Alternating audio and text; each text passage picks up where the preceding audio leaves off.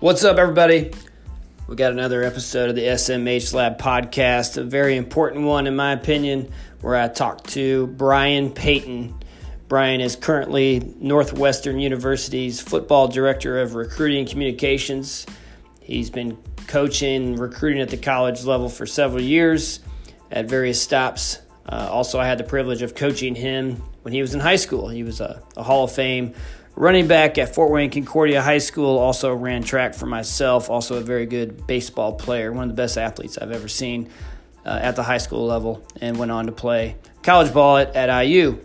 But uh, very important episode as we as we discuss the Black Lives Matter. Bryan has some great thoughts about that, and I think it's a very important one for you all to listen to, no matter what race you are, and listen to what Bryan has to say. Enjoy.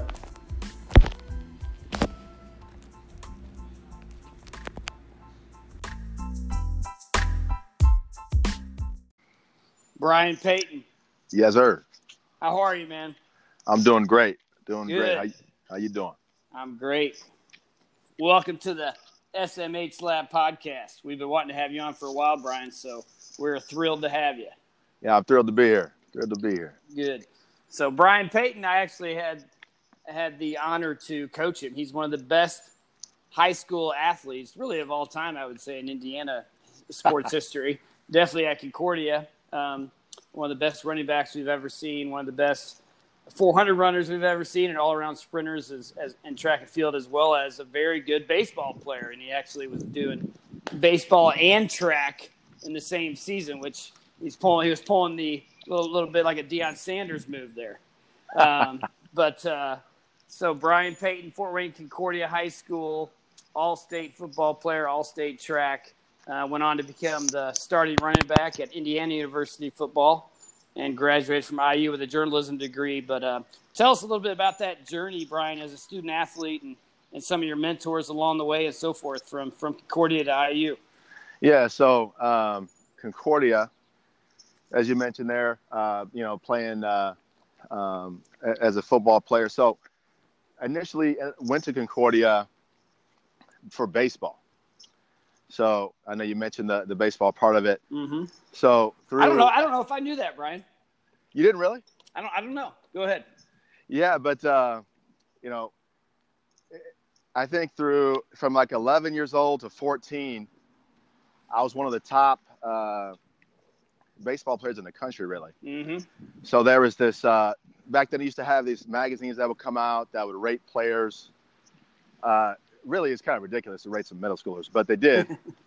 uh and they rated like the top incoming high school freshmen for baseball, and I was on that list. I think it was like a maybe like two hundred kids, two hundred fifty.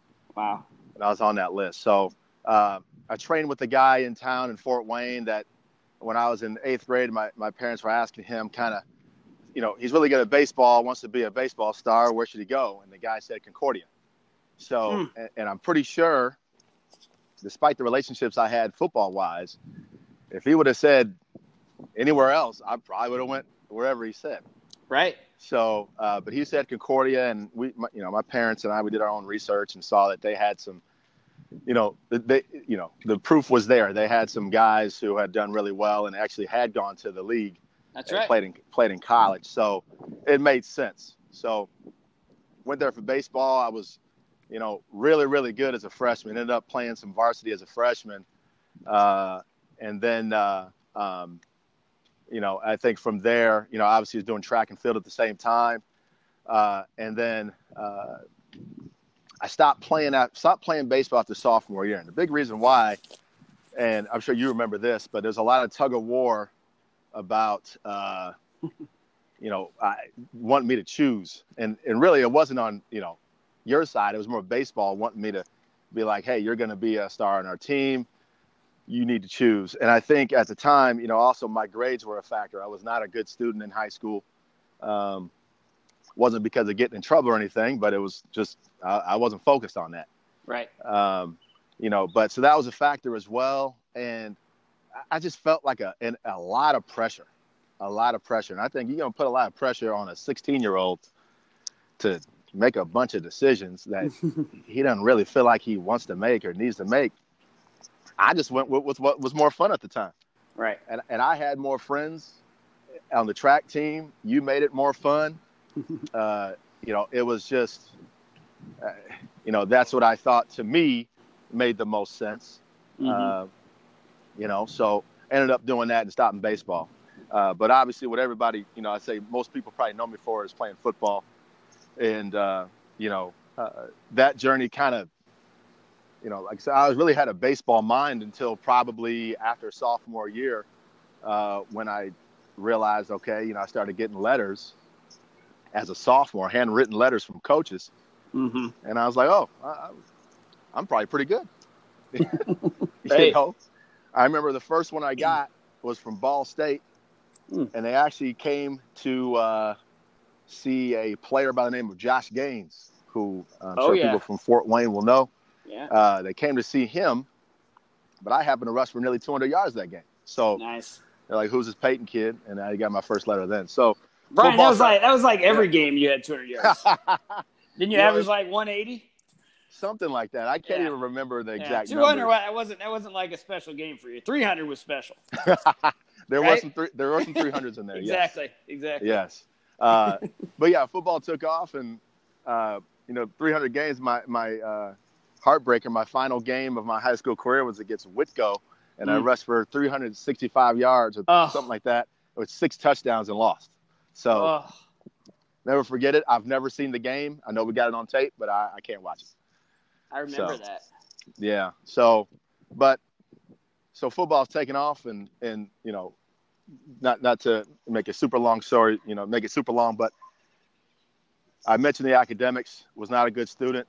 Ended up having to graduate, not with the class in oh four, but graduated in the summertime, and uh, ended up going to prep school uh, at Fork mm-hmm. Union Military Academy out in uh, Virginia for a year.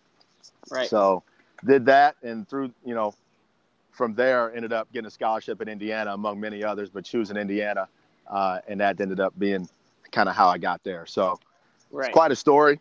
Uh, should probably write a book about it. You know, there's no plenty doubt. more to it, but. Um, but yeah, that's kind of the, the story of how I got to I U. Right. Well, and, and, and I'll say it if you don't say it, but the, the intelligence wasn't the problem, as you can, as you can tell listening, listening to Bryan talk, but it was the, he just wasn't, he was, all of his efforts were going towards the athletic fields. Uh, yeah. Not, not the classroom, but it wasn't, uh, but he has plenty of intelligence, but yeah, but yeah, and and that, that, yeah, that definitely changed at prep school and down the road. So. It definitely did. I think in prep school, you know, I was forced to really, you know, it was it was uh, put up or shut up then. Mm-hmm. It was either you get this done or you're going to take another detour to JUCO, and, and JUCO is as unorganized as it gets. Yeah. And I didn't want to do that. So really had to get the work done, and I proved to myself that I could really do it. Mm-hmm. Got straight A's though. I think I got one B in like a math class, but um, we did really well there. So I proved to myself that I can do it. But, you know, I tell kids all the time now, you, you don't want to have to do that. Just – That was, a hard, that was a hard year. It's like the lost year. Some people yeah. only, you know, kind of a little bit. So, right. But made me tougher, though. Definitely oh, no doubt. Tougher. No doubt. And then the, your experience at Indiana University was a good one? Yeah, it was definitely good. It had a lot of – it had, definitely had some turmoil, uh, very unique circumstances. You know, I, I got there, and I was never a, a full-time starter at Indiana. I was mm-hmm. – You know, people are familiar with football knows that a lot of times with running backs, especially nowadays, you're in a rotation. So yeah. I was in one of those uh, offenses where it really almost didn't matter who started. You know, you could be, you know, I, I think I was third string. I started probably ten games in my career, rushed for over nine hundred yards in my career, and I think ten touchdowns or something like that. But uh, but I had a really good career. You know, I, I think mm-hmm. some people look at him like, oh, you didn't rush for a thousand yards, you know, but – You know, it is what it is. I think it depends on your situation and where you go. But one of the things that happened, I think everybody, you know, people who follow Indiana football knows in, in two thousand seven, unfortunately, uh, Terry Hoeppner, who was the coach who recruited me and, you know, a little bit and, uh, you know, I was in his first full recruiting class. He passed away uh, mm-hmm. from uh, brain cancer uh, in two thousand seven. And uh, that was just quite the, quite the crazy year. You know, we lost Coach Hep. Uh, that was, it happened to be my best season uh, mm-hmm. of my college career.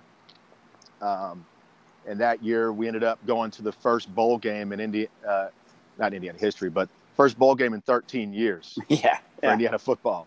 Um, you know, and uh, went to the Insight Bowl, got our butts kicked uh, by Oklahoma State, who had this uh, young wide receiver by the name of Dez Bryant.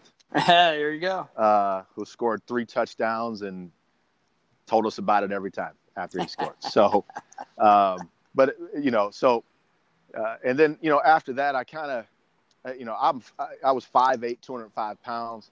I think I had good speed. You know, I was kind of beat up. I had a back problem. I had a shoulder issue. Um, I kind of knew going into my senior year, this is going, you know, this is going to be it. Yeah. So, Uh, really kind of started having my focus shift towards, you know, what I wanted to do other than uh, other than football, because I knew the N F L. Even if I would have gotten in the N F L, I'd have been a dude that bounced around everywhere and tried not to get cut. And right, I just right. didn't want to live that life at the time. Sure, sure. And then you hit the you hit the coaching world with track and field and football, and now you're the Northwestern University football director of recruiting communications. Correct? Yeah, that's a yeah, that's a real souped up way to say, I mean, I work in recruiting. Yeah, it sounds impressive. It does, it does. Yeah. Um, but yeah, so when I got out of there, I went into the journalism world at first, and uh, was a journalist. I, I I had written for the school newspaper at Indiana, Indiana Daily Student, which I will say is the number one Uh, college newspaper in the country, uh, still running today. Um, and I worked for the magazine as well at Indiana. So I had gotten my feet wet and was a journalism student, and ended up um, interning and writing for Indianapolis Monthly, and then went out east uh, to Eastern P A and slash New York uh, to work for uh, Men's Health Magazine. So um, did that, freelance writ- wrote for New York Times a little bit as well.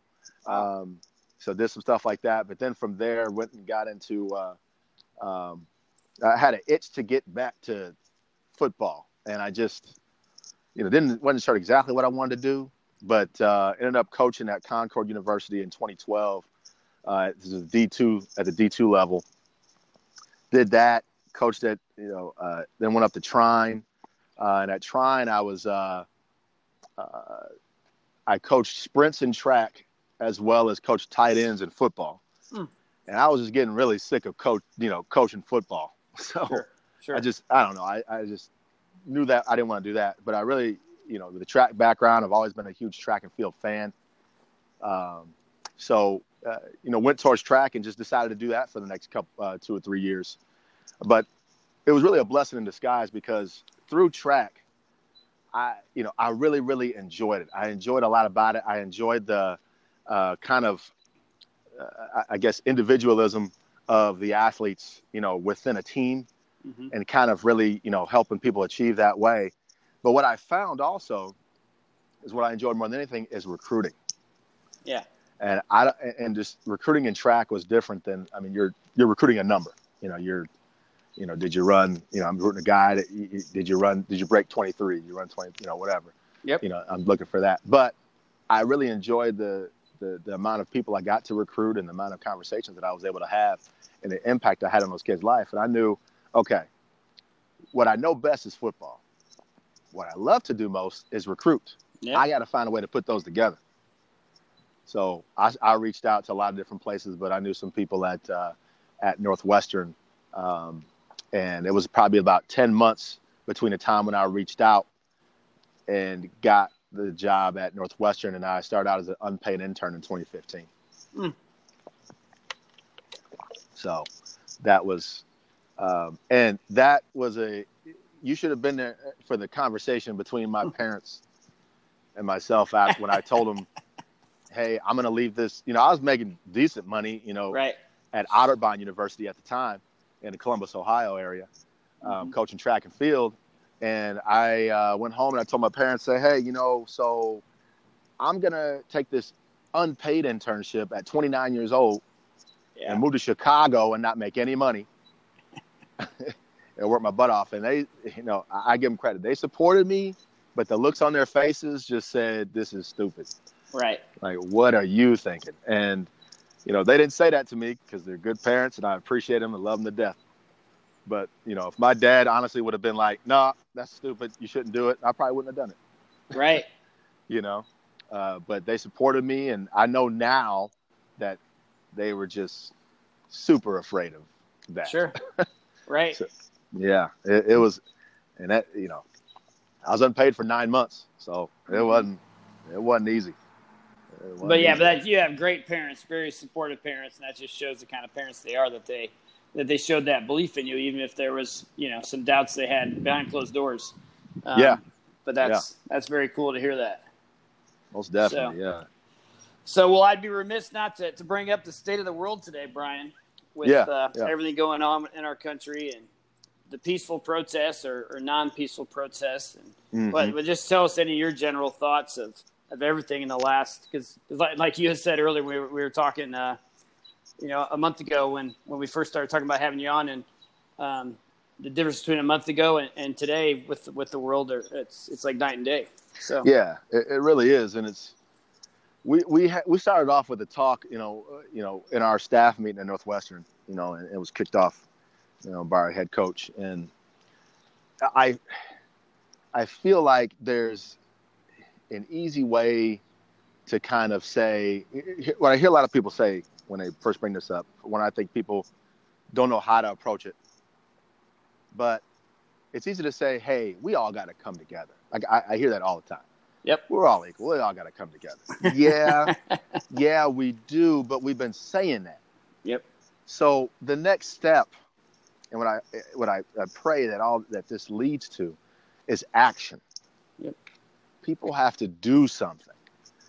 And, you know, I, I think that what that something is, I think is different for each person. You know, there are some people who teach. There are some people who recruit and talk to kids. There are some people who are counselors. There are people who are doctors and different things. But what we have to start doing is stop. We have to have those converse, those hard conversations about what's real and what's going on, and about what are the simple ways that we can make a change and do something. Mm-hmm. Um, I'll just give you an example. You know, I myself, I have the unique opportunity where I work around and talk to uh, eighteen to twenty-three year olds, you know, in my in, with college football. Now, I remember being eighteen to twenty-three, and in college, you're kind of in your own little bubble, and you don't really fully pay attention to things unless something is like right on your doorstep. You know, I, I had something on my doorstep, and when I was in college, and that was the election of our first black president, Barack Obama. Mm-hmm. And that until then, I can honestly tell you, I wouldn't pay much attention. Sure. So, and for these kids these days, I imagine this is it. So what I'm doing is, one of the things I, I always say is, our protest, in order for it to lead to progress, it needs to lead to policy. And how do you change policy? You have to vote.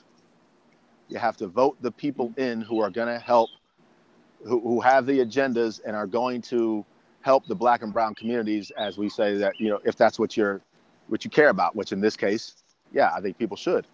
Mm-hmm. So in my position, the simple thing that I can do is I'm taking every day and I'm talking to two or three of our players and helping them get registered to vote. And if they are registered to vote already, I'm going to talk to them. I'm talking to them about why it's important and what they can do and what voting, you know, will mean, and, and just kind of giving them some little tidbits here and then following up with them.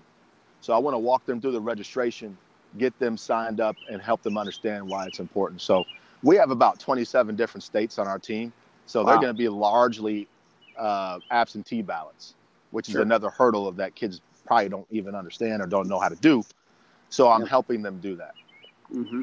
That's my way. Somebody else may have something different. But right. we have to have those conversations. How can we make change? And I don't think it's always easy for everybody, but that's where we have to start. We can't just keep giving it lip service of, you know, we got to come together. Well, I, I got news for you. Just because you have friends who are of different races doesn't mean that things are going to change. That's right. You know, I I, see, right. I hear that all the time. Like people talk about football, like, well, football's the greatest game because you get everybody from all different backgrounds and races and ethnicities. Well, that's great, but what are y'all doing? Yeah. What are they talking about? Right. So, you know, and you we still have, have to take action. And you, and you still have, Bryan, correct if I'm wrong, but it's even at the college level, N F L level, you still have, you know, the possibly, you know, the separation in, in a locker room. Oh, all the whites are hanging out in this corner and the blacks are hanging yeah. out in this corner, or like, you know, at, at, during training camp and the dining halls and things like that, right? Right. You most definitely do. You yeah. most definitely do. Now you, Bryan, you were never that way. I mean, you intermixed, I mean, amazingly well with yeah, with, I, with every race. Would you agree?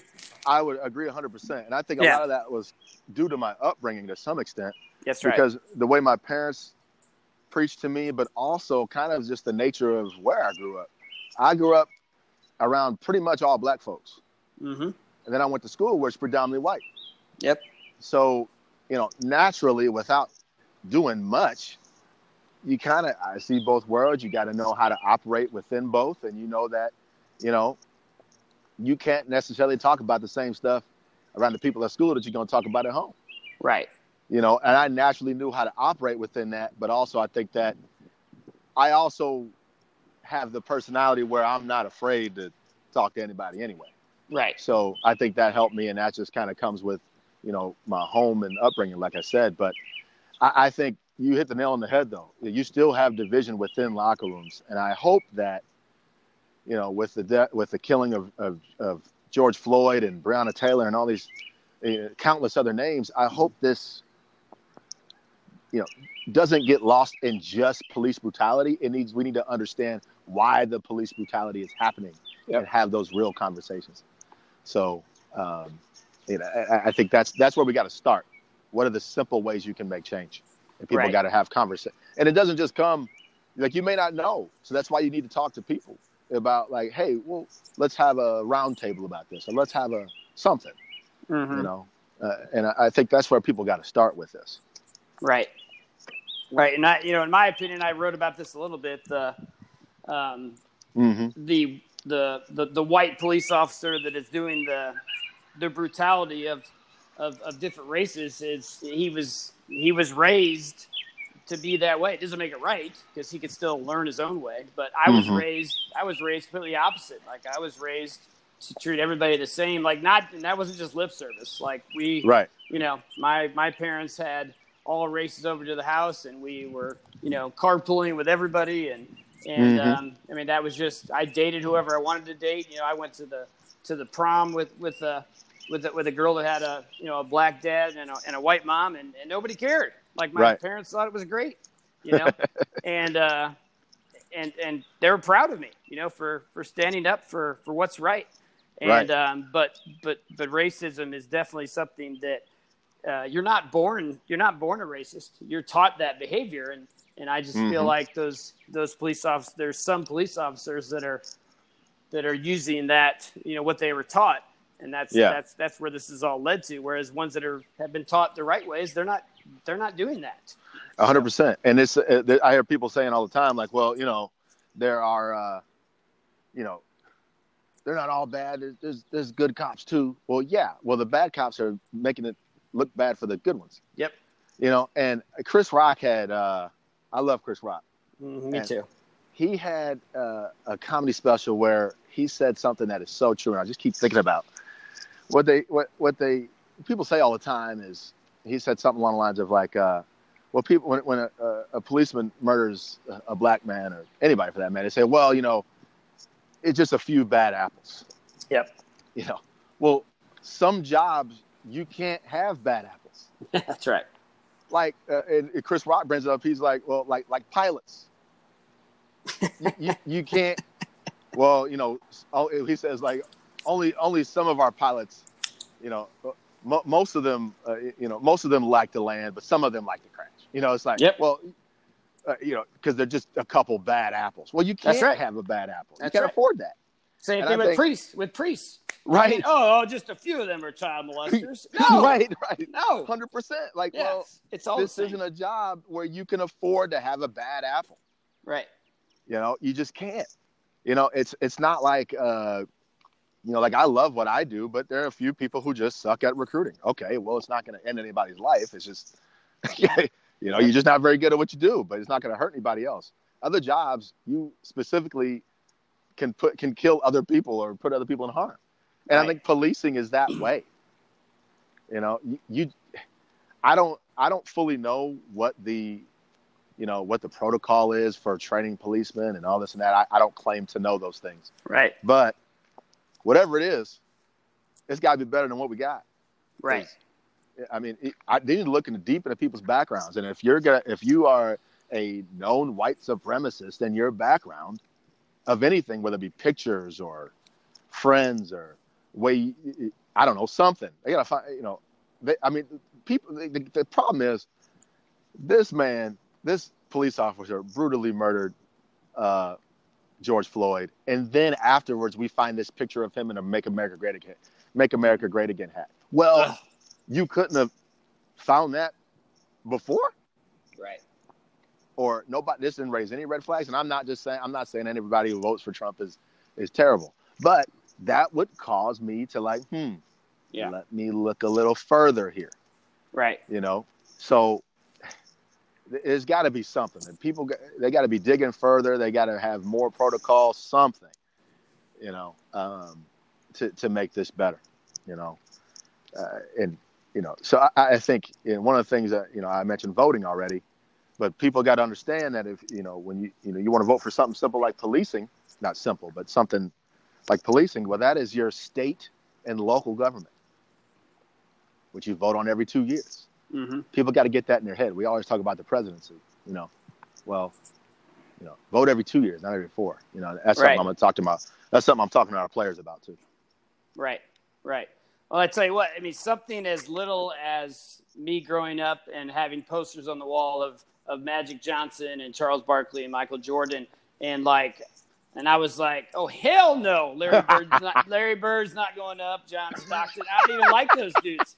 Let me tell you something, Brian. Not once did my mom or dad say, like, man, do you not, do you not even like any whites? You know, never. It was just they're buying the posters for me. You know, they're buying right. my, my Belle Biv DeVoe posters and Run D M C and buying my Adidas with no shoelaces. And, and uh, but I'm telling you, I'd go to certain kids' house and they would have the Larry Bird up and then. Those parents would get some parents would give me a hard time. You know, they thought it was in a playful way, but look, even little things like that are a problem. You right, know, giving your kid a hard time about like, well, you don't like the Celtics because they got a bunch of white players. You right. know, I mean, the whole "Do the Right Thing." I remember that movie with you know Spike Lee, and that was mm-hmm. like a joke in the movie, but but it's true. But like my parents always, always supported who my heroes were. They just happened to be, you know, mostly if not all, you know, black heroes. Yeah, and, and I they think, were good people. I mean, they were, these were great people. You know, I mean, right. Charles Barkley. I mean, I read his book and learned so much from that. And anyway, yeah, go ahead. I, I think that's that's so important. And for one, with kids, you don't necessarily know exactly what's going to stick with them and what isn't. You know, it's like you say yep. some like, but with you, for example, some people for some other kids, they may be like, oh, it's just sports. They may that may fly, you know, by them. But for you, that was big. Yep. And I think a lot of this. It's funny how most things.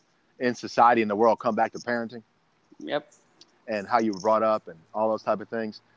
And that, you know, I ha- I've had numerous conversations with uh, some fr- a lot of friends and acquaintances, a lot of white friends and acquaintances over the past week. And one of the things that I found too, and we, we, we get to the topic of upbringing because a lot of us have children, you know, or, or, you know, different ages, but, you know, you got kids in the house. And a lot of it, when it comes back to, we start talking about that. And then, Uh, what my white friends will say is, you know, well, I preach equality in the house, and we talk about how we're all, you know, equal and this and that, and um, and just the basic things of Christian values and stuff like that that they teach, and that's good. You got to do that. Mm-hmm. But I tell them, uh, it, I challenge them on, well, do you tell them that we're all seen the same, looked mm-hmm. at as the same? And they're like, no, I don't tell them that. I'm like, well, that's the privilege that you have. Mm. You have the privilege of omitting a huge part of uh, of what is part of the fabric of America, honestly. Mm-hmm. In black and brown homes, we have to tell our children, hey, yes, we do we do the Christian values thing. We do the I mean, if you're a Christian, it's okay if you're not, but if you you know, we do the we're all equal to that thing, but we have to let them know you are going to be looked at as inferior in this world. Mm-hmm. And people are going to see you a certain way because of the way you look or the way your hair looks or whatever. You're going to be seen a certain way, and you have to be prepared for that. And right. we have to prepare our children for that. And the mm-hmm. white homes, they have the privilege of just saying, uh, leaving that whole part out. Yeah. And I think for a whole generation, that has been left out, and that's what we get. Mm-hmm. And I think it's a lot of people, a lot of, a lot of white folks who are, they're not racist. They're not against black people or brown people, mm-hmm. but they don't know. They are apathetic, and they just don't know what to do or say. Why? That's right. Because the whole other part of this was omit- omitted.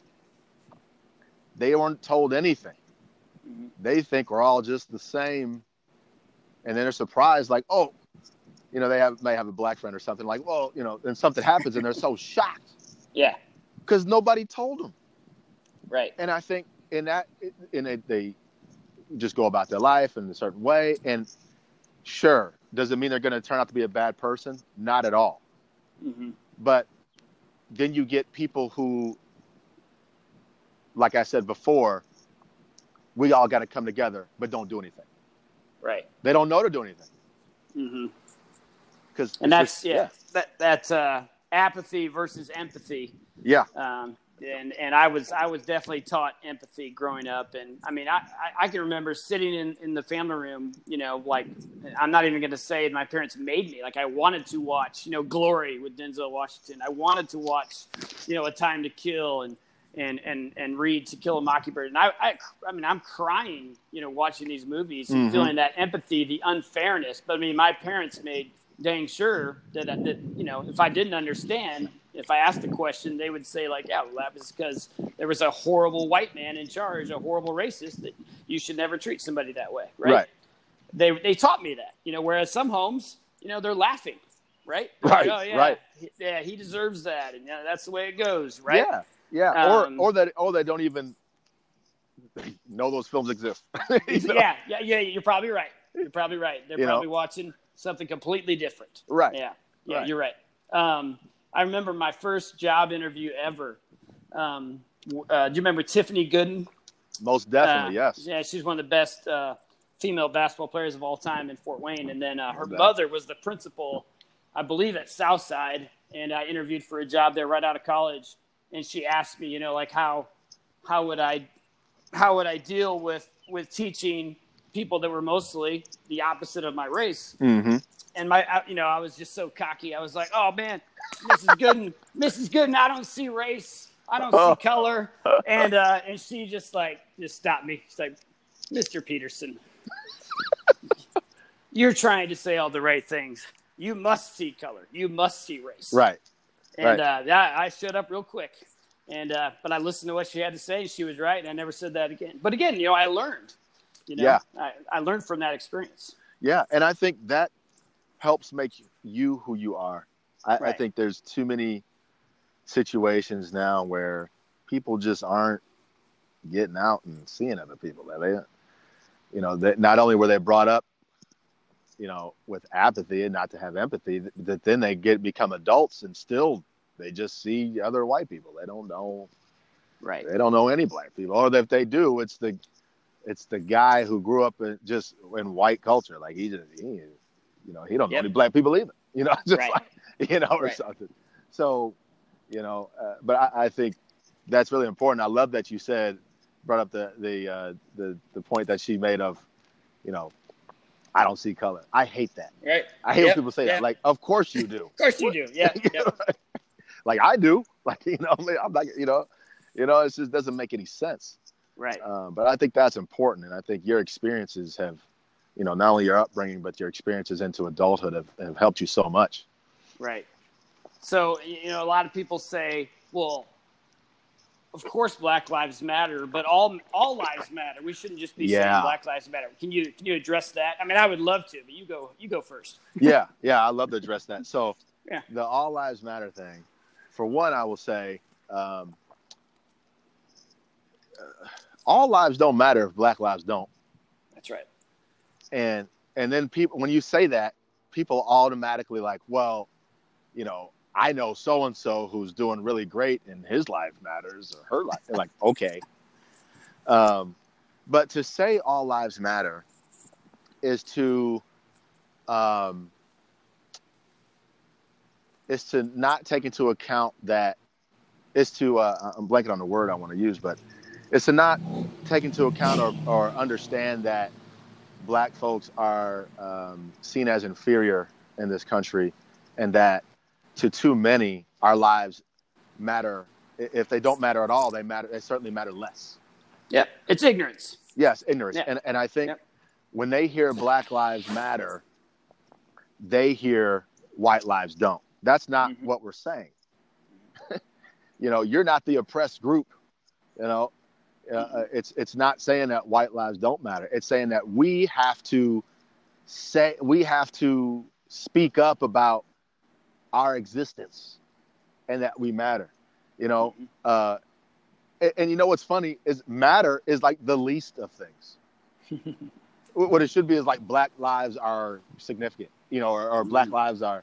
We're just asking to matter. Yeah, it's a know, great and, point. And then, and then white people black are getting lives up, are vital.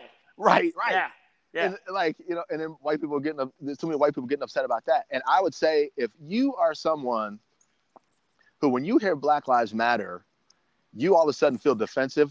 You have a problem. Exactly. It's it's it's it's it's the, it's the same people we're talking about. Exactly. You same have ones a problem. That were raised incorrectly. Right. And and then when you say that to people, they'll they'll well, I'm not racist. I'm not saying you're racist. I'm saying you need to check yourself and check yeah. your privilege and have some internal thought, or maybe talk to somebody, because right. that's what too many people hear when they hear Black Lives Matter. You yeah. know, um, and I think we, you know. Um, We got to get past that at some point. I, I, and some people you're never going to get to. But right. I, I'm encouraged by that more people are willing to have that conversation. But, yeah, the all lives matter thing is just – it just it, – it just so annoying. So right. annoying. What, what's, well, that's like so, – yeah. so at, at Concordia, you were the only black guy on the baseball team, right? I was, yeah. I think uh, so, Matt Wheatfeld might have been on there. Oh, there you go. There yeah, you go. For a so, little bit. But, but, but that'd be like one of the, one of those guys saying right now, like, oh, I don't have a problem. I I, I played baseball. I was on the same team as Bryan Payton in right. high school. Right. right? Yeah. It's ignorance. It it is. It is. And and to and, and to go back to my, you know, my days as an athlete, I am fully aware that I benefited from a privilege that was not white privilege, obviously, but athletic privilege. Which is like there was stuff going on around me. I didn't even I was oblivious. Why? Because I got a pass.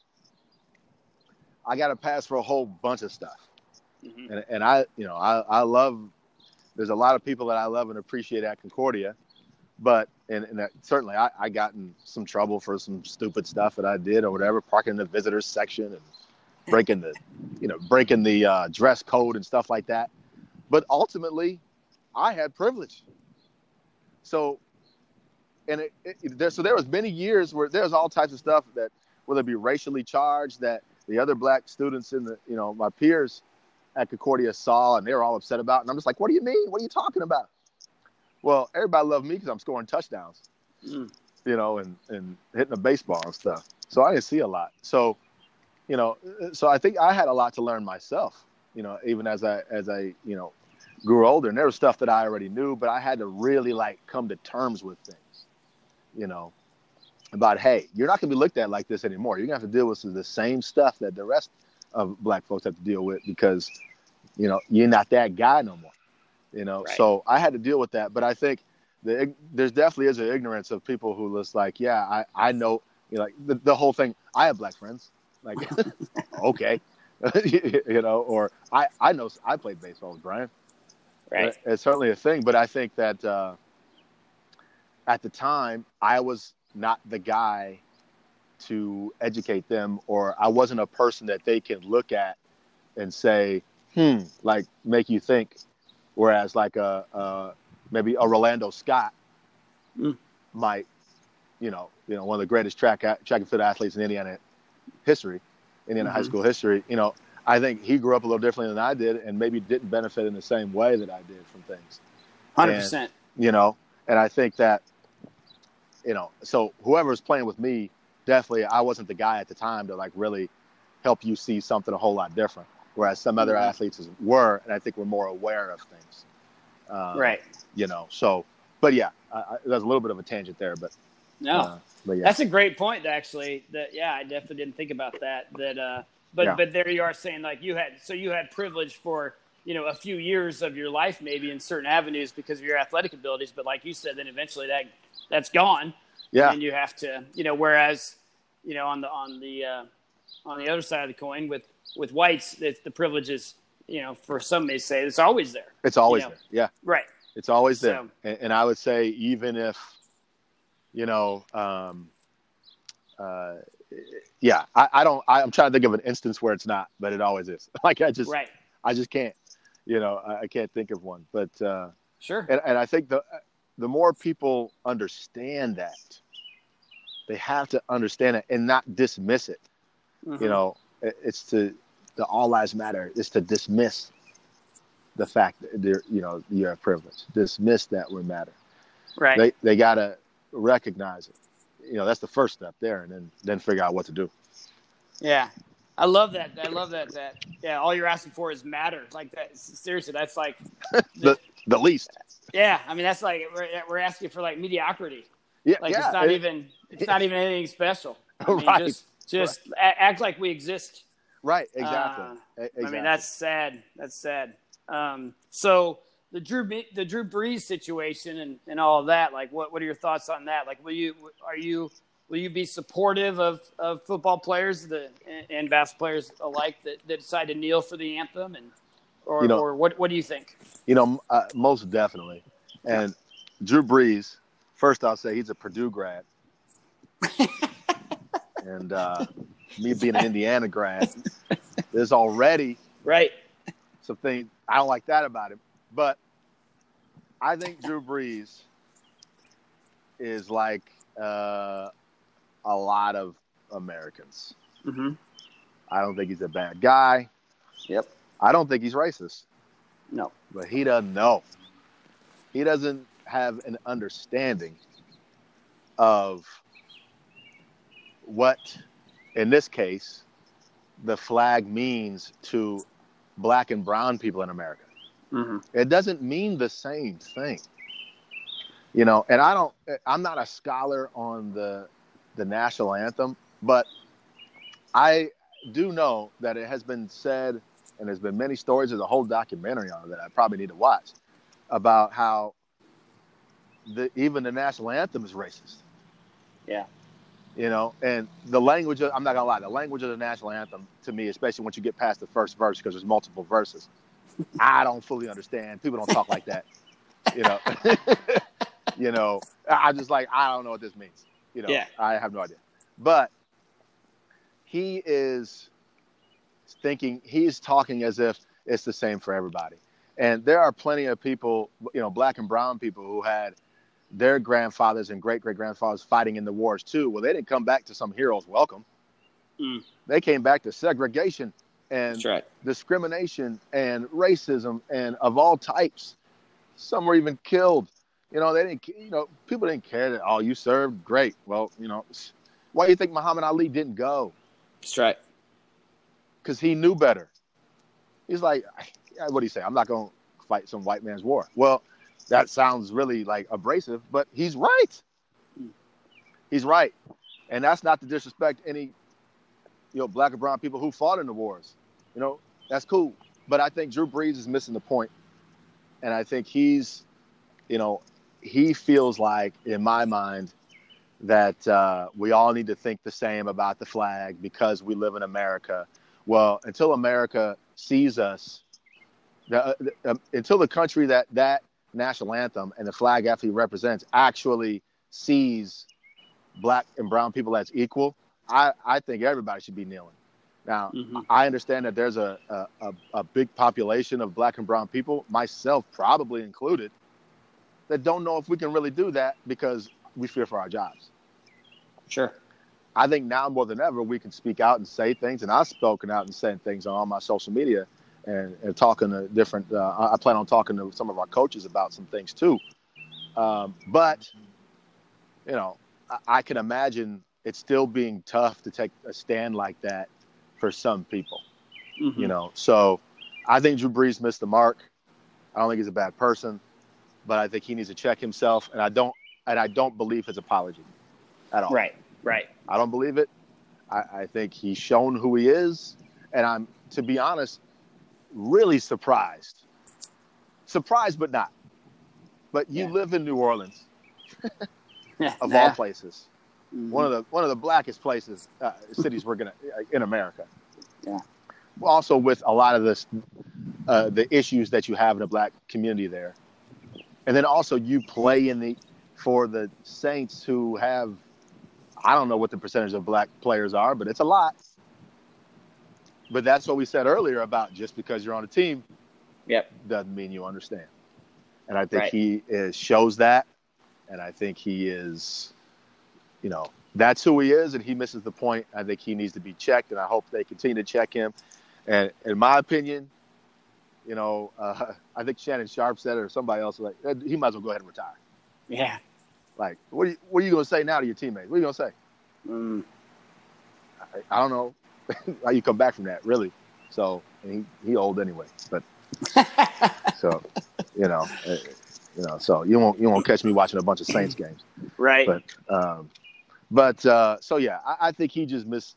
He's completely just aloof with this, and for him to say that is something that I imagine what the a lot of N F L people would think, especially G Ms and all that stuff. So. Mm-hmm. Whatever. I don't know. Maybe he's trying to appease somebody. Right. Well, and, and, and for those out there that that are so, uh, you know, that they're talking about the protests and like they're okay with protests as long as they're peaceful. Um, well, then you better not complain when they peacefully take a knee at the national anthem. Thank you. Otherwise, it's hypocritical. Yes. That, oh my gosh, that, I couldn't have said it better myself. Yeah. Like they they people slandered Kaepernick so bad. That's and, right. And it's just, oh, you're disrespecting the flag and this and that. And he said from day one what it was about. You know, the yep. police brutality and the mistreatment of black people in America, black and brown people. And people still didn't get it. Now we have this. And I think Sports Illustrated had a, cover, a virtual uh, online cover. And it was like like uh, something. It was Kaepernick. And it said, uh, how about now? Or something like that. Yep. And I'm just like. For Drew Brees to come out with that statement, like, you still don't get it, man? Yeah. You still don't get it. And, and what Cap- I, yeah, go ahead. No, and what I hate is, like, we talked about stuff in the home. He's got two young boys. Like, they're going to grow up and be the same way. It's like, yeah. just, you know.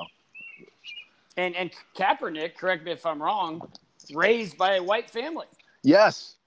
That so- You know, that's, like, part of what I love about Colin Kaepernick. Yeah. Colin Kaepernick is somebody who didn't always – he wasn't always woke, as we say. Mm-hmm. But he did the research. He did his own homework. And saw when he saw that things weren't right, he took it upon himself to be like, wait a minute.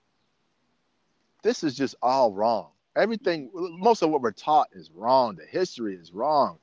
And he did his own homework on his own. Right. And I, that makes his story, to me, even just more important and even better. Yep. You know, that he, you know, it wasn't like he grew up in a black family and always knew this and this and that. No, he had to, he had to get woke on his own. And I think that's so important. Right. That I wish like other people would do, mm-hmm. you know, for sure. Uh, you know, great point. Yeah. So, well, that was, uh, I really appreciate you talking about all that, Bryan. Um, yeah. Why don't you talk about all of these new aspirations that you have going on right now in, the, in your life. Yeah, and I know we talked, texted about this, and it's yeah, it, it's really hard to like go from, uh, yeah. you know, racism and and yeah. police brutality to that. But you know, I was watching an interview the other day with uh, Lil Lil Wayne's got a podcast, and he was interviewing Doctor Dre, nice. and and he had to talk to Doctor Dre about it, and and, and Doctor Dre was like said the same thing. He was like, because then he asked him some question about something in the studio, and Doctor J was like, man, I don't know how to go. I don't know how to go from uh, totally to police brutality to talking about my, you know, new song we're working on. But, yep. you know, I, I think in a, what we all need to do to help transition this, what we all got to do is the, the news is, uh, and everything going on is exhausting. Yep. And I think we got to keep pushing. We have to have those conversations, but I encourage anybody who's listening to this like still find something else. We just we're come. I mean, we're still in it, but COVID nineteen and police brutality and racism, everything we're trying to fight today.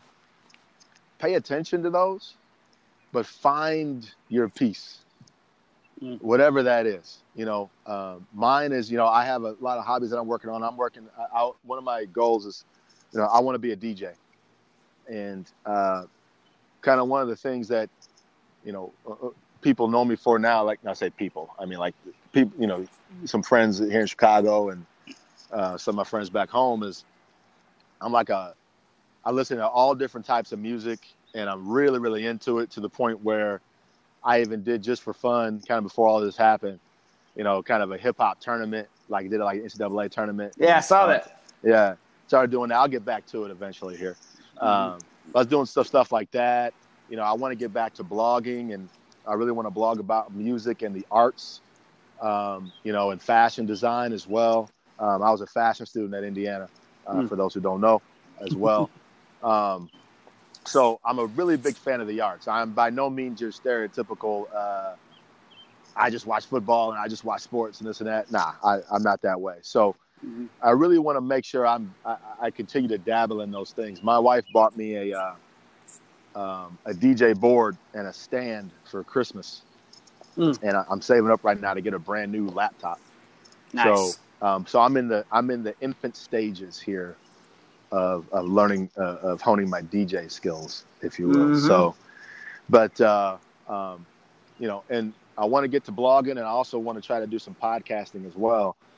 Um, because I just feel like I have a, you know, I, I, I got a, I have a lot of fun conversations with friends and things about pop culture and things within yep. arts and stuff. I'm like, well, you know, I should just get this stuff out for fun. You know what I mean?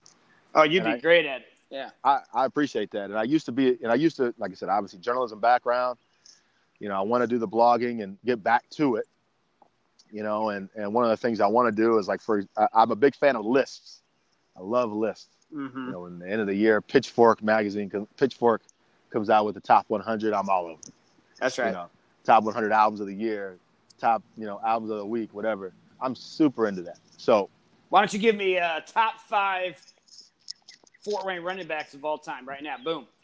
Oh, man. Because uh, you're on it. You got to put yourself on it. So. I'm on it. Thank I'm, you. I, no order here. Okay. Uh, Larry Bostic. Yep. Southside. Oh, all time. Woo. There's something out. There's some old heads yep. who might be listening to this, and I just can't go back that far. You know, my dad be like, well, you didn't see so-and-so back in, you know, the eighties. Like, of course I didn't. Right, uh, right, right. You know, uh, but I got to go Charles Bailey. Yep. Northrop, love um, him. Yep. Went to Illinois, played corner. Worst decision ever. Should have went somewhere and played running back. I, he right. knows this. I've told him. Um, uh, let me think here. I'm going through the schools here. Um, man, Snyder had a few. Shoot, what, uh, Woodson was running back a little bit. Who was? You know, you know, Rod Woodson was running back. He went both ways. Was he? I, I yeah. Can't, I can't count him. Yeah, yeah, yeah. D B. How about Joey Ellums? Joey Ellums. Another Concordia. Uh, mm. I'll see. I want to see. You'll get me in trouble. See? Sorry, sorry. See? I talked to Joy last week. She, she's gonna be. How you gonna pick? You're not gonna pick my brother. Joey Ellums is Joey Ellums' brother, uh, younger younger uh, sister. For anybody that doesn't yep. know, one of the greatest track athletes in Concordia history. As That's well, right. um, I'm gonna throw a little shout out here. I'm gonna go. I'm gonna go. Uh, Quayle Lewis, mm. and this isn't necessarily all time now because I'm getting into people I like. I got you. Yeah. um, and then I gotta go. Hmm. Man, the next one after that. I'm going through the schools in my head here. Mm-hmm. Uh, oh, I'm blanking on the name. Jalen Smith. Oh yeah. Bishop yes. Lewis? Bishop Lewis. Yeah. Still playing. Um, yeah, he is. Dallas Cowboys. Obviously a linebacker, but anybody listening to this, if you didn't see Jalen play running back, oh, my God. And run the two hundred in, like, twenty-two two. You're right. Right. Exactly. Yeah. yeah. Exactly. So well, that's a good list. No Dwanger guys on the list. I see how it is, Brian. they had, they had, but basically, Bishop Dwanger – had the biggest line ever. Like, you could put anybody back there. Oh, they're wonderful. That's, and they I still, always thought that. They still do. We yeah, pro- what, if, what if you had that line, man? Oh, man. You're going to make me – so you're going to get me in trouble again. See, man. Yeah, no disrespect to any of the linemen who I, who I played with. I love you no, all. No, I'm the one disrespecting them. You're not. Those one hundred eighty pounders instead of the uh, two hundred fifty pounders. Right, exactly. Yeah. But that yeah. DeWanger – those DeWanger teams, oh, they were fantastic. I'm telling you, and – They still, still have are. big linemen like that. I, yeah. I, we're trying to get some here. Totally. so totally. You know, but uh, I, I think they had. Uh, I'm going to say the name. I hope I don't get it wrong. Pete Till. Yeah. Back in the day, I really liked Pete Till. He was good. Yeah. Uh, there's a couple others that I'm blanking on right now, but yeah, they just had a. They just were. You talk about a team that just knew how to win. Right. Coach Schwarzkopf, man, one of the greatest. Right. Had them guys going, I'm telling you. Well, well, then the last thing I'm wondering is when, when I'm going to get the phone call to help you train for the uh, U S A T F Masters. Oh, yeah. So, so I'm out of shape right now. But you got the COVID? Did you gain the COVID nineteen? You know what's funny is I actually lost – I've lost weight. Oh, you lost the COVID nineteen. Yeah. Negative. Yeah. Nice. I didn't lose nineteen. I lost about mm. six. That'll work. But uh, so that's good. But so I've been thinking of stuff to do that I, I want to be competitive. I'm like, I'm definitely not going to do anything with football, not even flag, because I'm not trying to tear a knee. Right, right. You know, I don't want to play basketball because I see too many injuries. But I'm like, track. And I and I know this for a fact. I'm still somewhat fast. Mm-hmm. So, and I just like, well, I want to do something where I can do for a long time, you know, yeah. and always be competitive. And I was like, well, track and field's got to be the way.